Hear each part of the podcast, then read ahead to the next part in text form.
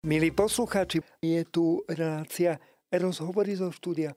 No a dnešné rozhovory zo štúdia budú aj pre mňa osobne veľmi obohacujúce, pretože e, je tu so mnou síce na diálku, ale môj e, vzácný priateľ, duchovný otec Andrej Ondrejka. E, otec Andrej, vítaj. Pochválený Kristus, pozdravím všetkých poslucháčov, aj teba Juraj, som veľmi rád, že ste ma pozvali.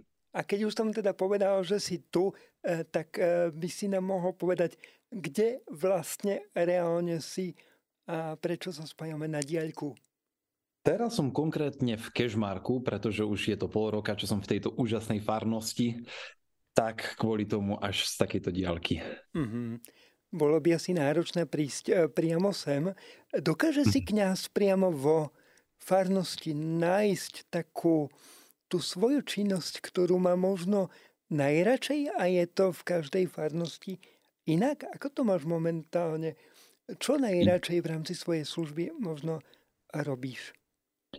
A jasne, že si môžem nájsť čas aj na veci, ktoré ma aj bavia, aj tak. Dokonca tu na náš pán dekan, ktorý je veľmi skvelý a ak nás počúva, tým toho pozdravujem, nám dáva voľnú ruku. Tak sa hovorí medzi kňazmi, nie, že, že koľko roboty si spravíš, toľko budeš mať tak to platí aj v tejto farnosti, že veľa vecí tu aj, aj s ľuďmi, aj sám vykonávam. Takže, a najradšej, čo tak robím, asi, asi teraz konkrétne je to taká práca s mládežou, lebo to je také plné energie, síl a, a takého odhodlania nových víziev.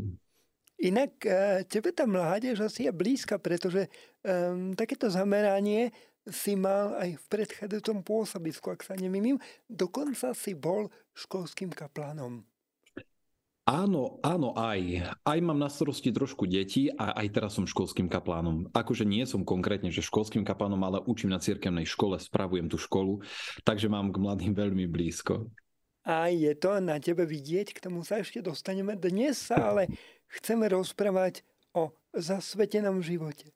Než sa ale človek väčšinou prepracuje k tomu zasvetenému životu, tak potrebuje nejakým spôsobom budovať svoj vzťah s Bohom a keďže ty si aj celkom zdatný youtuber, ty síce tvrdíš, že to tak nie je, už si sa možno preklopil aj na iné sociálne siete, ale ja si pamätám tvoje jedno video, teda pamätám si ich viac, ale v tejto chvíli sa budem inšpirovať jedným a to je video, ktoré si urobil so svojou mamou, čo je podľa mňa inak dosť hrdinstvo. E, tak sa chcem opýtať, že aké boli tie tvoje začiatky viery?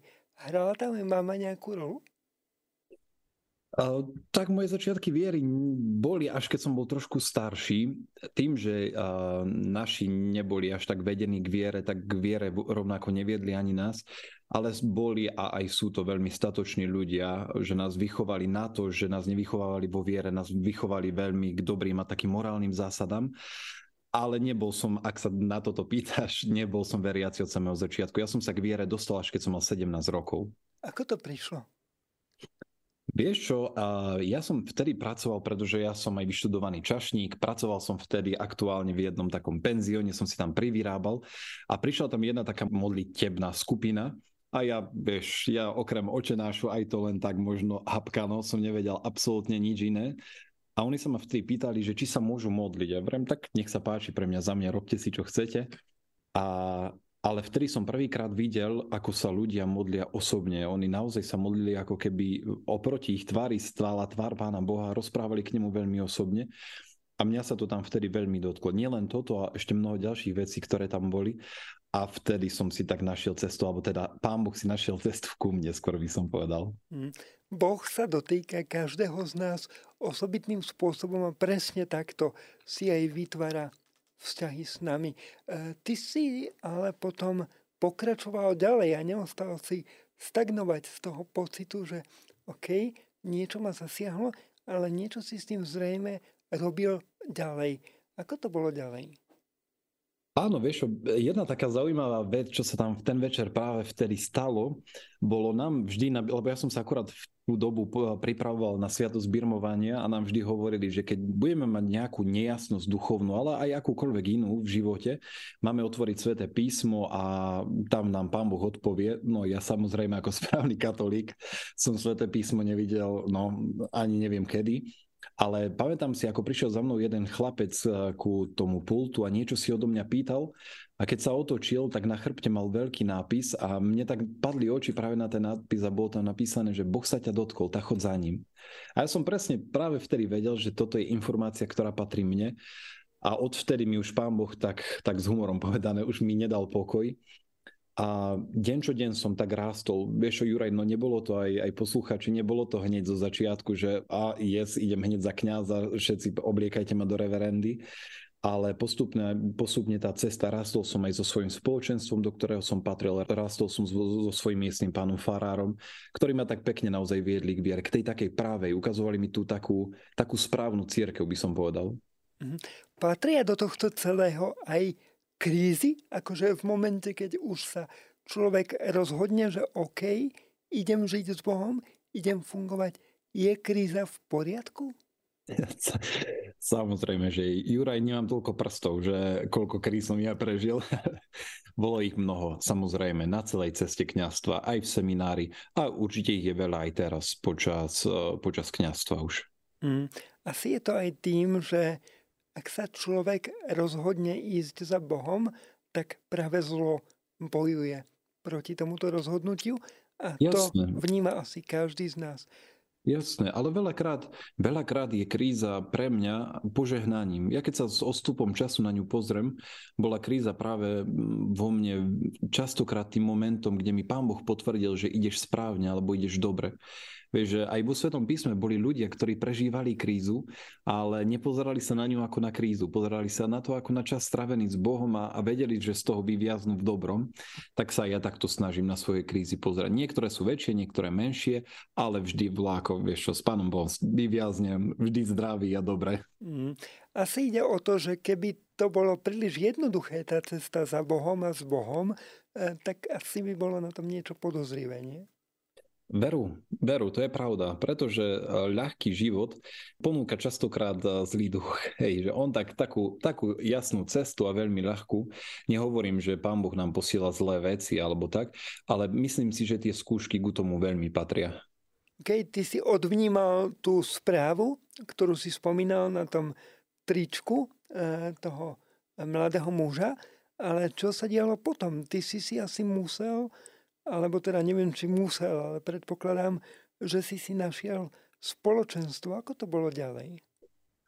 Presne takto, áno. Našiel som si spoločenstvo, lebo neviem to možno ani povedať alebo poriadne opísať, že čo sa v ten večer stalo, len viem, že sa mi zmenil život. Že to nebolo, že teraz som si, že postupne to idem meniť alebo vieš čo, idem začať čítať Sveté písmo.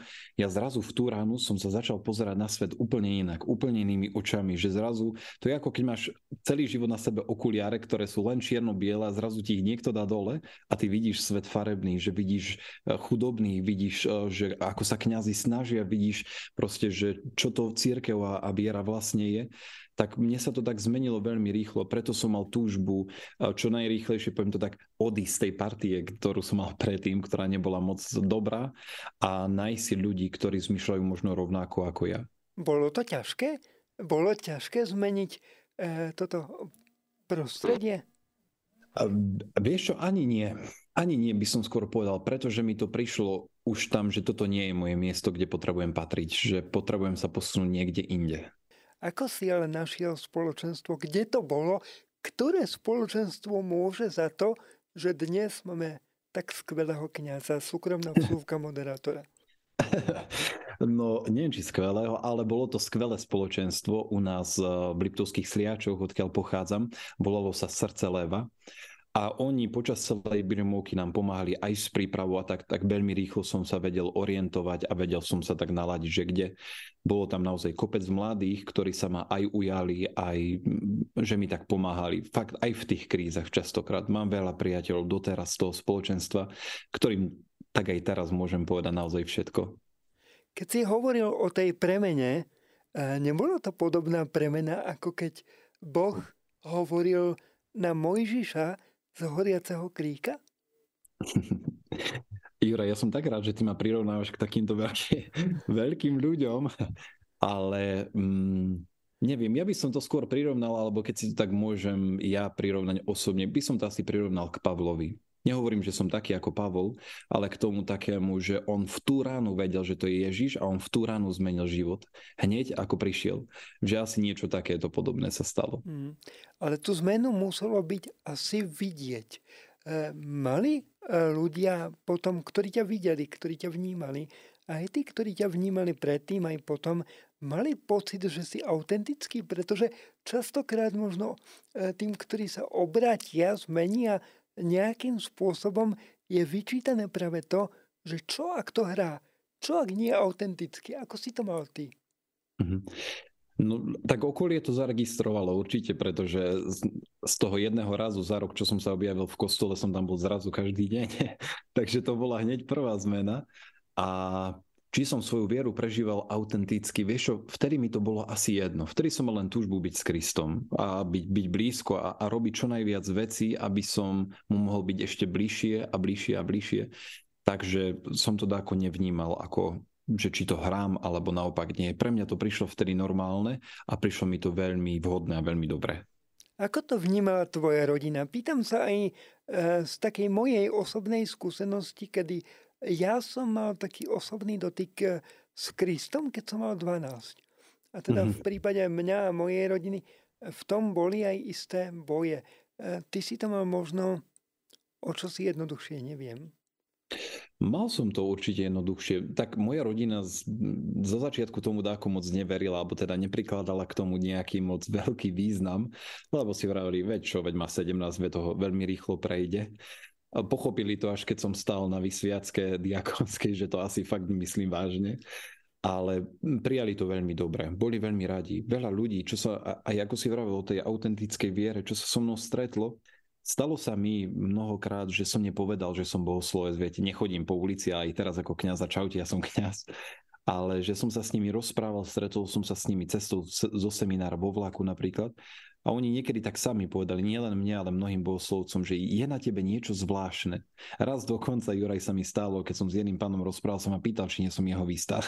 tak, dobre si, no dobre, ale išiel aspoň duchovným smerom, tak, že, uh, takže toto, no, že najprv tomu rodina neverila, ale keď videli, že to naozaj prežívam, tak sa to tak bolo, ako si už do nich to stalo. Jasné. A presne takto pôsobí eh, Boh. Ja sa chcem možno pred piesňou spýtať a pred tým, než sa teda dostaneme k tomu, ako ďalej prebiehal tvoj život, ako začalo klíčiť to duchovné povolanie, tak sa chcem spýtať, je ťažké podľa teba byť v dnešnej dobe autentickým kresťanom? Alebo je ťažké podľa teba v dnešnej dobe byť autentickým vôbec? Je to podľa mňa dosť ťažké. Je to veľmi ťažké, pretože sociálne siete, ako napríklad TikTok, Instagram, vidím, že nie len uh, politikov, ľudí a tak ďalej uh, hná k tomu, aby sme sa páčili ľuďom. Aby sme sa páčili, hovorili, aby sme konali to, čo ľudia chcú. Nie to, čo potrebujú počuť alebo vidieť, ale to, čo chcú počuť. A tak rovnako niekedy vo viere to môže byť niekedy, e, alebo môže to veľmi zavážiť, že byť autentický je naozaj niekedy, byť, je niekedy veľmi ťažké. Ale dá sa to. Hej. Boh sa ku každému z nás prihovára osobitným spôsobom. O tom svedčí aj môj dnešný host, duchovný otec Andrej Ondrejka. Otec Andrej, vítaj ešte raz. Ďakujem krásne. No, no a keby sme sa teda dostali už konkrétne k tomu duchovnému povolaniu, eh, kde začalo klíčiť u teba? U mňa konkrétne to bolo, v, keď som naštívil z, práve s našim spoločenstvom Medjugorje. Práve to bol pre mňa taký prvý poput eh, k tomu, pretože ja som tam šiel z dôvodu toho, ja som tancoval 13 rokov vo folklórnom súbore a veľmi sa mi tam páčilo jedno dievča a ona ma moc dáko nechcela, alebo tak. Niekto mi poradil po už mojom obrátení, že určite chod na nejakú púť, že keď obetuješ za ňu nejakú púť, tak uvidíš, isto sa všetko dá do poriadku. Tak ja som hneď www.pute.sk hľadal všetko možné a šiel som práve tam a rozprával som tam s jedným kňazom, všetko som mu to vyrozprával. A on potom v rozhovore hovorí, počujem ma, ty by si nechcel ísť do seminára? A ja viete, hneď som si tak uh, obrátil oči, vrem, tak ja mu to rozprávam o tomto všetkom a on mi povie takúto poviem, vtedy som to vnímal ako takú hlúposť, ale ako to povedal, tak to tak do mňa zasial a postupne to tak išlo, išlo, išlo, až nakoniec naozaj prišiel ten deň, kde som si povedal, že toto bude ovoci môjho života. Mm. Inak to je také celkom jednoduché, že www.pute.sk, pretože toto keby som bol vedel, tak asi sa zúčastním vo svojom živote viacero pútí. Vieš, nie až úplne takto to bolo, ale, ale som hľadal okamžite, okamžite možnosť ísť na púť. Určite, ak je niekto mm, hľadajúci, tak dokáže byť aj vynaliezavý. Jasné. A, a, takže ty si dostal takto priamo na tácké, priamo až striebornej, možno zlatej by som povedal, mm-hmm. takéto odporúčanie, že e, nechceš sa stať kňazom? Čo potom ďalej? Asi to v tebe vrtalo, alebo si si povedal, tak ja idem e, za tou svojou vysnenou láskou. Ako to bolo? Práve toto, že to tak vo mne zostalo ako taký malý červík. Ja naozaj, keď som sa vrátil z tej púte, tak práve naozaj to dievča bolo, bolo mojim dievčaťom potom nejakú tú chvíľu. Zhruba asi 3 čtvrte roka sme spolu aj normálne chodili a bol to pre mňa naozaj veľmi pekný a požehnaný čas. Ale stále vo mne znela tá otázka, že ako keby pán Boh hovoril stále, že môžeš mať toto, ale ak by si chcel, viem ti dať ešte možno trošku viac. A u nás, neviem ako to je u vás, Juraj, ale u nás na dedine, týmto pozdravujem všetky babky, a u nás na dedine, keď niekto chodí do kostola viac ako jedenkrát do týždňa, tak určite bude kňazom. Všetci už mu hovoria, no z teba by bol dobrý kňaz a neviem čo. A tak rovnako to bolo aj u mňa, že už ty hneď, no z teba by bol farár dobrý a tak. A na, okrem toho, že ma to trošku aj štvalo, tak na druhej strane mi tak vždy zahorelo srdce, keď to povedali, že mi to tak vždy tak roznietilo ten plamienok ešte viac, tak, ehm, tak sa to nejak posúvalo, posúvalo, posúvalo, až som si nakoniec povedal, že toto je tá moja cesta, kde horí moje srdce, že prečo je zapálené. Niekedy je ale veľmi ťažké urobiť ten krok. E, človek má pocit, že niečo stratím, Ty si hovoril takú veľmi zaujímavú myšlienku. Môžeš mať niečo, ale Boh ti chce dať ešte viac. Uh-huh. A to uh-huh. je možno tak uh, úplne proti tomu, čo dnes vnímajú aj mladí ľudia. Povedia, že ja nejdem do toho zasveteného života, pretože tam budem obmedzený. Je to tak? Stratí kňaz slobodu. A ešte sa možno vrátim v rámci tej slobody k tomu, že ty si spomínal aj nejaký ten vzťah ľudský, kde si chodil s tou slečnou. Mm. Potrebuje mladý muž, alebo mal by podľa teba mladý muž zažiť pred vstupom eh, do zasveteného života aj takýto vzťah? Nehovorím, že to musí byť podmienka, že je to jedna z podmienok, ale ja som to vnímal ako veľké plus, pretože to bol pre mňa naozaj e, požehnaný, čistý vzťah, naozaj so, so všetkým, čo k tomu patrí, k výmene emócií aj, aj jednoducho také náklonnosti.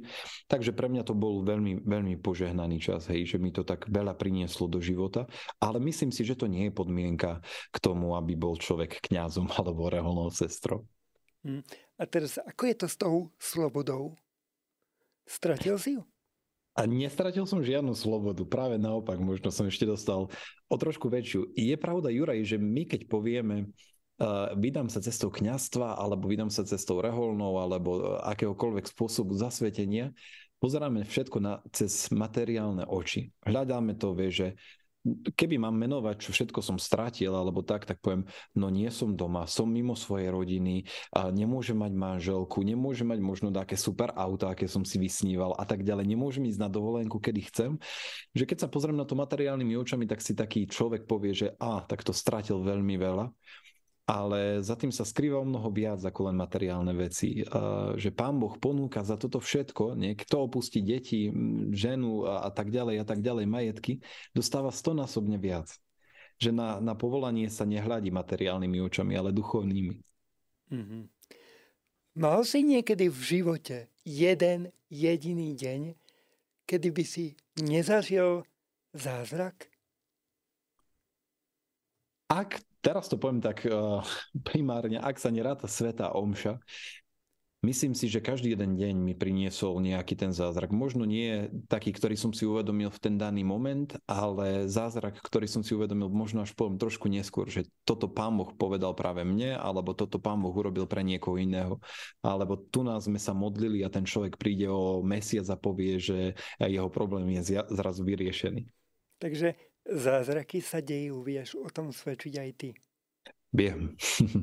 A to je skvelé, pretože sa to potom evidentne prejaví aj v tvojom kňažskom živote. Otázka ale znie, ako nájsť a rozlíšiť to povolanie, keď už je teda jasné, že povolanie áno, ale kde? Ako to bolo v tvojom prípade? Pokiaľ sa nemýlim, si diecezným kňazom. Ako ano. si sa dostal tam, kam si sa dostal? Pre mňa takým naj, najviac rozhodujúcim momentom, alebo teda takom, takým smerovníkom, okrem svätého písma, kde, kde som naozaj dostával také potvrdenie, pretože ja do posledného momentu, neverili by ste, do posledného momentu, ako sa dala prihláška do seminára podať, ja som čakal, lebo som si povedal, veď sú lepší chlapci, na čo tam ja pôjdem a vedia o viere, lebo naozaj ja som o viere poriadne nič ešte vtedy nevedel. A, a tak som čakal a práve vtedy som si otvoril uh, Tomáša Kempenského a nasledovanie Krista a práve tak som si náhodne vrajem, Pane Bože, ak teraz odpovieš, ja naozaj tú prihlášku pôjdem podať. Nepamätám si presne, akože čo tam bolo napísané, ale niečo v takom znení, akože skrze tvoj život a skrze tvoje účinkovanie a sa dostávam k ľuďom alebo sa dostanem k ľuďom. Mám, nemám tú knižku, teraz tu nechal som ju doma v Liptovských sliačoch, ale keby ju mám, mám to tak pekne vyznačené, tak pre mňa toto bol takým rozhodujúcim momentom. A ako som vravel, že mi horelo srdce, doslova mi horelo srdce, že keď sa spomenulo kňastvo, alebo keď som sa rozhodoval, že práve kde, tak som tak cítil, že srdce viac zaplesalo ako kdekoľvek inde. Sme radi, že tu máme aj poslucháčské otázky a jednu e, tu pre teba, otec Andrej, máme. E, poslucháčská otázka znie, zmenilo sa niečo e, po vašom rozhodnutí, e, že sa stanete kňazom aj doma? U vás doma? Jasné, samozrejme, samozrejme. Začali aj moji rodičia, aj moja rodina trošku církev vnímať v inom svetle, lebo dovtedy my sme ju nepoznali. Kňaz bol pre nás niekto vzdialený a zrazu tým, že ku nám začali prichádzať aj rôzni kňazi, aj moji spolužiaci zo seminára, tak poznali, aká církev je. Dokonca môj ocino, ktorý do kostola až tak nechodil, alebo teda skoro vôbec, bol so mnou na púti v Medžugori, rovnako moja sestra, ktorá tiež teraz naozaj veľmi pekne praktizuje svoju vieru tak zmenili sa, veľa vecí sa pohlo. Inak neviem, či vieš, ale aj Radio Mária má veľmi blízko e, k Medjugorji, takže si správnym hostom v tomto médiu a ešte raz ti ďakujeme, že si tu. Hovorili sme teda o tom, že Boh sa každého z nás dotýka osobitným spôsobom. A jedným z prejavov je asi aj to, že Boh e, prináša radosť do života. Myslíš si o sebe, že si radostným človekom? A keď áno, o čom ja teda nepochybujem, ale vyjadri sa ty sám, e, keď áno, tak čo ti e, v poslednej dobe urobilo radosť? Prináša mi radosť a viera vždy. Áno, nehovorím, že vždy sa to prejavuje aj na mne, že to vidno. Nie, mám aj ja dní, Juraj, aj možno ostatných to prekvapí. Aj kňazi majú zlé dni. Aj my niekedy máme uh, možno ťažkosť, niečo, čo nás fakt trápi, prenasleduje, možno nejaký problém zo spovedelnice. Ale, ale vo vnútri to je stále také, že je človek šťastný a je rád tam, kde je. A čo ma tak možno v poslednej dobe tak nakoplo sú mladí práve tu na u nás vo farnosti, ako sa to pekne formuje a, a každý jeden deň ma naozaj doslova, doslova nakopáva na špandekan.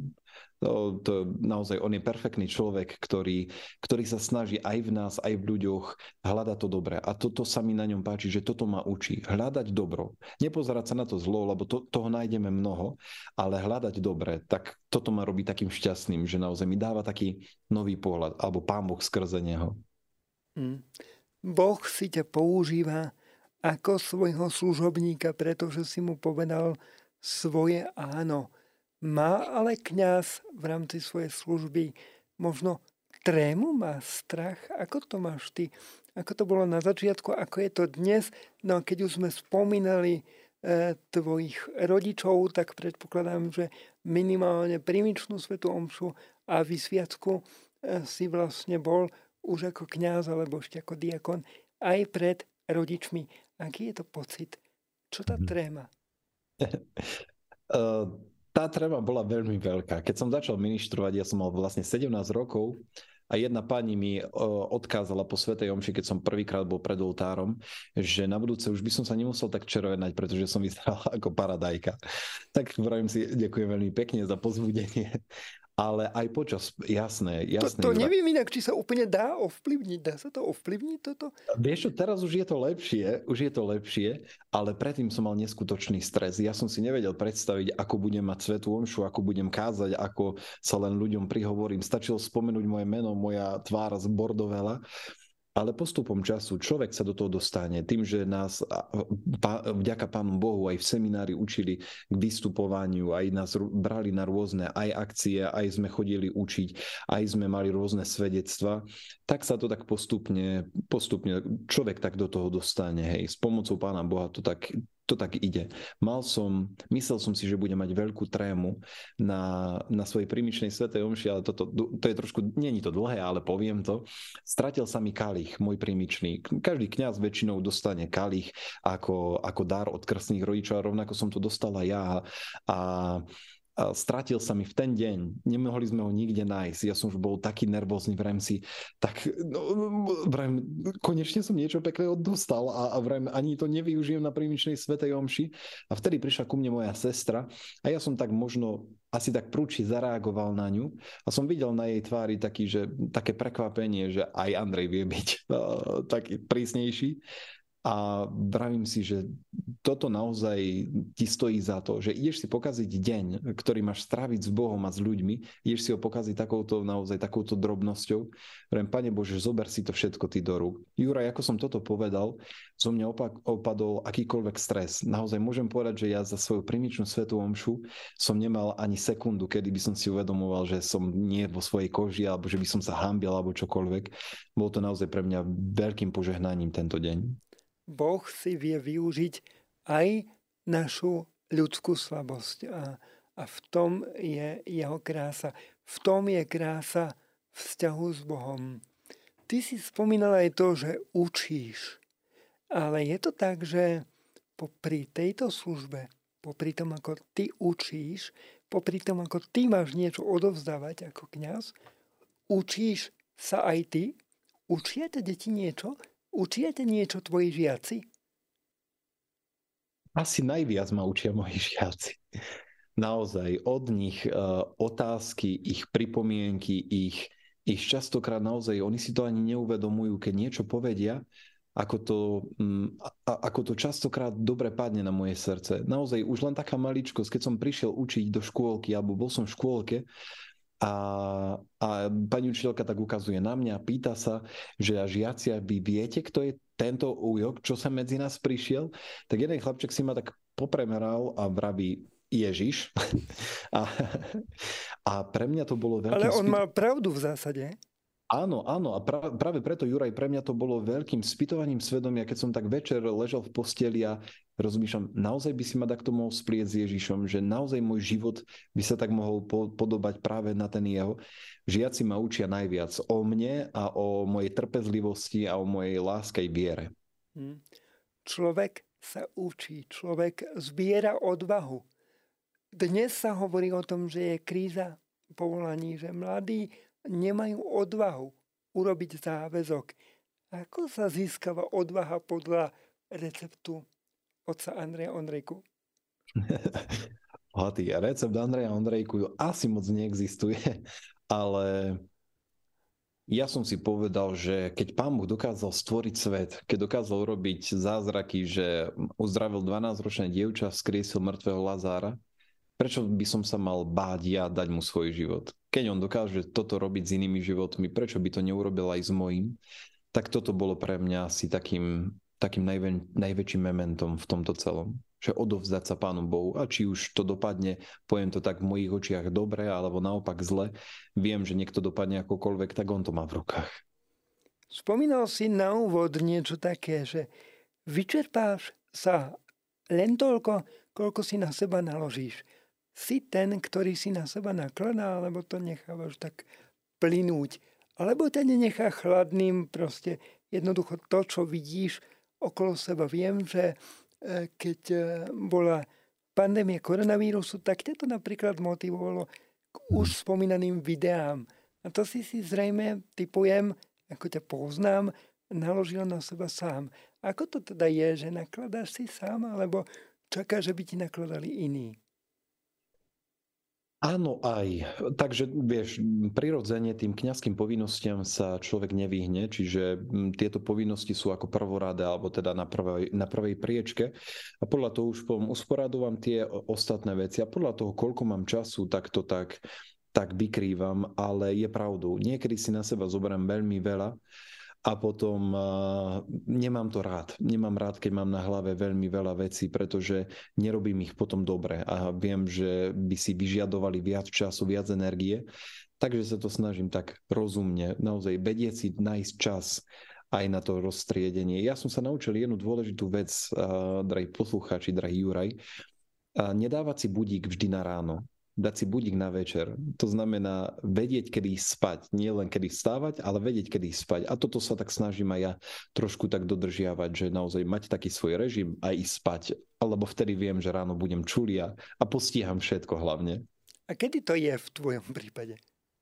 Snažím sa to robiť každý jeden deň o desiatej. Nehovorím, že vždy mi to vyjde, ale, ale snažím sa to do desiatej všetko stihnúť, zavrať počítač, dorobiť veci, čo mi treba a ísť spať. Tak túto reláciu končíme 21.00, milí poslucháči, takže verím, že otec Andrej Ondrejka stihne ísť spať aj e, dnes, tak ako by chcel. Dnes sa ale hovorí o tom, že sa stráca sloboda práve e, duchovným povolaním, ty si spomínal o tom, že, alebo spomínal si to, že máš slobodu a nestratil si ju. Možno, možno aj v tých povinnostiach je to o slobode povedať nie. Akože niekedy, keď je toho veľa. V čom všetkom je ešte sloboda kniazského života?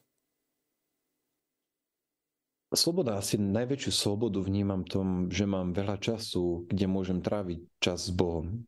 Toto je pre mňa asi také najhodnotnejšie a že môžem tráviť čas s ľuďmi že častokrát vidím aj, aj ľudí, ktorí túžia byť s Kristom, ktorí túžia napríklad matky ísť na svetú omšu, ktoré túžia sa modliť rúženec a patriť do nejakého spoločenstva, no nemajú na to čas, pretože sa potrebujú venovať iným veciam, ktoré sú samozrejme prioritné. Takže v tomto vnímam takú, takú slobodu, že môžem si naozaj kedykoľvek sadnúť s Kristom a rozprávať s ním, že mám ten čas pre neho a rovnako sloboda naozaj pre mňa osobne to je s Bohom v každom okamihu alebo teda v každej tej časti, ktorú prežívam. Lebo ako vravím, že ja stále viem, že on má ten volant v rukách, že to tak ako si ide. Ja si vždy poviem, veď on to takto chcel, tak asi to dopadne dobre. Hmm. Matka Teresa, ale aj súčasný pápež eh, František majú jeden úžasný dar. A to je dar byť v konkrétnej chvíli naplno prítomný v danom okamihu pre daného človeka, s ktorým sa práve rozprávam. Ja sám som to mal pri osobnej návšteve pápeža Františka možnosť takto vidieť. Dokážeme to podľa teba ako ľudia, dokážeme byť naplno prítomní pre iných, pre Boha práve v danom okamihu, alebo sme stále tak v podstate postihnutí tým, že nám tie myšlienky lietajú kade tade. A ak to tak je, ako urobiť, aby to tak nebolo? Juraj, ty samé recepty chceš odo mňa na duchovný život, ale zo svojej vlastnej skúsenosti hovorím, že áno, sú ľudia... Prepač, kto... vravel si, že pôsobíš, teda pôsobil si v gastronomii. Nie si to úplne ako priamo, ale tak, eh, tak som si povedal, že tie recepty by ti možno mohli ísť. Ako to teda OK, je? OK, tak na konci potom už len pošlem účet, dobre? Výborne. Tak áno, vnímam ľudí, ktorí sú, sú tu na konkrétne pre, pre mňa, pre ľudí okolo, že vnímam aj ich, že vedia sa naozaj naplno odovzdať. Preto aj e, my, keď ideme k vysviacke, tak píšeme biskupový list, kde hovoríme dôvody, prečo sa chcem stať kňazom, alebo čo ma k tomu vlastne vedie. A jedna z takých vecí, ktoré tam možno asi fakt tak píše každý, ale myslím si, že to nie je také že napíš to, lebo sa to musí, že každý si to uvedomuje. Chcem slúžiť Bohu s nerozdeleným srdcom. Toto je tá krásna veta. A že práve tým, že nemáš rozdelené srdce, môžeš byť pri konkrétnom človeku, lebo vidíš v ňom Boha. Že chceš tráviť čas s tým človekom, lebo chceš tráviť vzťah s Bohom, alebo teda čas s Bohom. Takže myslím si, že áno, dá sa to. Poznám veľa kňazov, ktorí, ktorí viem, že keď tam prídem, keď prídem k ním, či už na svetu spoveď, alebo len na taký bratský rozhovor, viem, že sú tam pre mňa. Momentálne si v Kešmarku. Koľka je toto tvoje pôsobisko? Teraz konkrétne len druhé. Uh-huh. Ale teda uh, spomínal si, že práve v Kešmarku, čo nepochybujeme, že uh, v predchádzajúcom pôsobisku nie, ale že práve v Kešmarku je veľmi dobré spoločenstvo veriacich. A preto sa pýtam, potrebuje kňaz spoločenstvo. To, že to spoločenstvo potrebuje kňaza, to vieme. Ale ja sa pýtam, či kňaz potrebuje spoločenstvo veriacich. Samozrejme, že potrebuje. Určite, pretože poviem to už len teraz z takého ľudského hľadiska. Máme dve ruky. To je prvá vec. Potrebujeme ľudí k tomu, aby nám pomáhali, aby boli pri nás blízko. Naozaj aj tu v Kešmarku je veľa ochotných ľudí, ale nielen, nielen akože lajkov, reholných sestier, na ktorých, keď zvihnem telefón a volám, naozaj sú do chvíle na fáre, áno, pán kapelán, jasne, veľmi radi vám pomôžeme. Takže toto je prvá vec, ktorá, a potrebujeme ľudí, ktorí sa za nás modlia. Hej, že to máš, vieš, keď uh, idú vojaci do boja, potrebujú niekto, kto im posiela muníciu. A tak rovnako aj, aj s nami, že ak my máme bojovať za nich, tak je dôležité, aby sa ľudia modlili za nás. A v tejto farnosti to ide veľmi pekne a veľmi dobre im to ide. Takže modlitba je dôležitá a možno je to také povzbudenie aj pre veriacich, ktorí nás počúvajú. Drahí priatelia, modlite sa, za svojich kňazov. Milí poslucháči, s mojím dnešným hostom sa budem eh, musieť o malú chvíľu lúčiť, ale tak sa ho spýtam ešte. Otec Andrej, ako si sa medzi nami cítil dnes? Aj keď na diálku teda treba pripomenúť. Veľmi dobre, veľmi príjemne. Akorát som prável, že naozaj cítim sa ako keby rozprávam s priateľmi, s ktorých stretávam každý deň, takže veľmi dobre. Aj my máme obrovskú radosť, že sme sa takto spoločne mohli stretnúť a tvoriť vlastne také spoločenstvo lásky, ktoré zamýšľal aj sám Ježiš Kristus, keď eh, tvoril církev. No a ja sa chcem spýtať možno tak záverom dve veci ktorých je 5 vecí najdôležitejších v živote kniaza, podľa teba. 5 vecí najdôležitejších v živote kniaza. Mhm. Tak pre mňa osobne, keby to tak mám zoradiť, je práve Sveta Omša, modlitba, ľudia, keď to vyberiem aj z takých vlastností, normálnosť, byť normálny a byť láskavý. Toto je 5 vecí, ktorých keď sa budeme držať, tak pevne verím, že pôjdeme správne. A dostávaš od niekoho ty vo svojej kňazskej službe aj také zrkadlo, že by ti povedali, že tak toto sa ti darí, toto sa ti možno nedarí? Myslím, že áno. Myslím, že áno. Mám okolo seba veľa ľudí, len Juraj, raz som tak premýšľal práve nad tým, nikdy by som sa nechcel dostať do takej situácie, že by sa mi ľudia báli povedať pravdu. Pretože keď sa ti boja povedať pravdu, tak ty ideš zlým smerom a ľudia sa len boja ti to povedať. A popri tom si myslíš, aký si skvelý, aký si úžasný, aké máš nádherné kázne, ako ti všetko ide. A popri tom to tak nie je, len ľudia sa boja. Preto dúfam, že Pán Boh to nikdy nedopustí a ja nikdy nebudem taký, taký že prísny alebo dačo, že sa mi ľudia budú bať povedať pravdu ani žiaci v škole? Ako sa ti darí získať si ich? Koľko ti to trvá? Podľa mňa asi tak 3 minúty. nie, nie, nie, dve a pol, ale nie, nie. Tak ako, ako koho, hej, že nezískavam si ich, snažím sa byť voči im normálny, hej, brať ich ako rovnocenných, ako ľudí, ktorí majú tiež názor. Neprišiel som učiť, prišiel som budovať, lebo náboženstvo sa dá naučiť, ale to je celé. Informácie sa naučím aj ja, ale ako prežívať vieru, viera sa buduje, neučí sa. Hmm.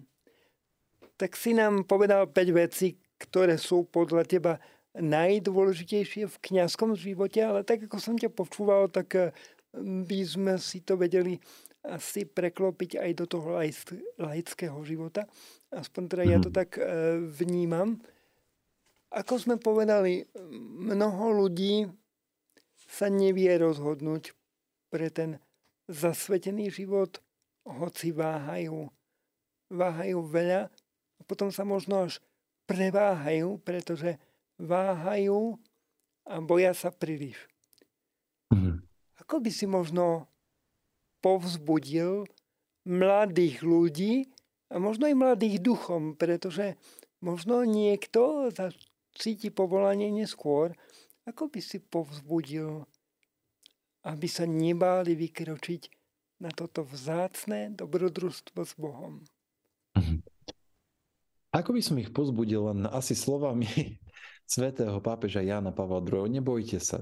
Viete, mm, Boh urobil väčšie veci ako, ako len to, že by nás mal ochraňovať alebo tak. Boh urobil o mnoho väčšie veci, tak myslím si, že si poradí aj s našim životom.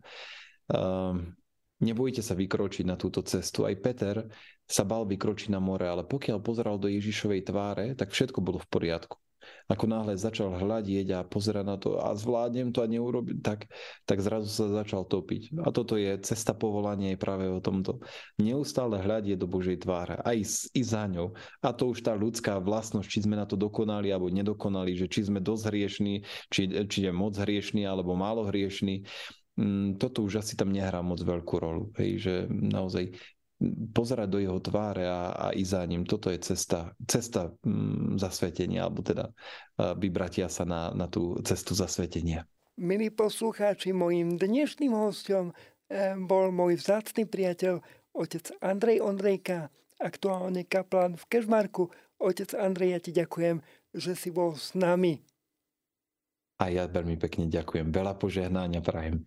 Milí poslucháči, zostaňte s nami, zostaňte s Rádiom Mária.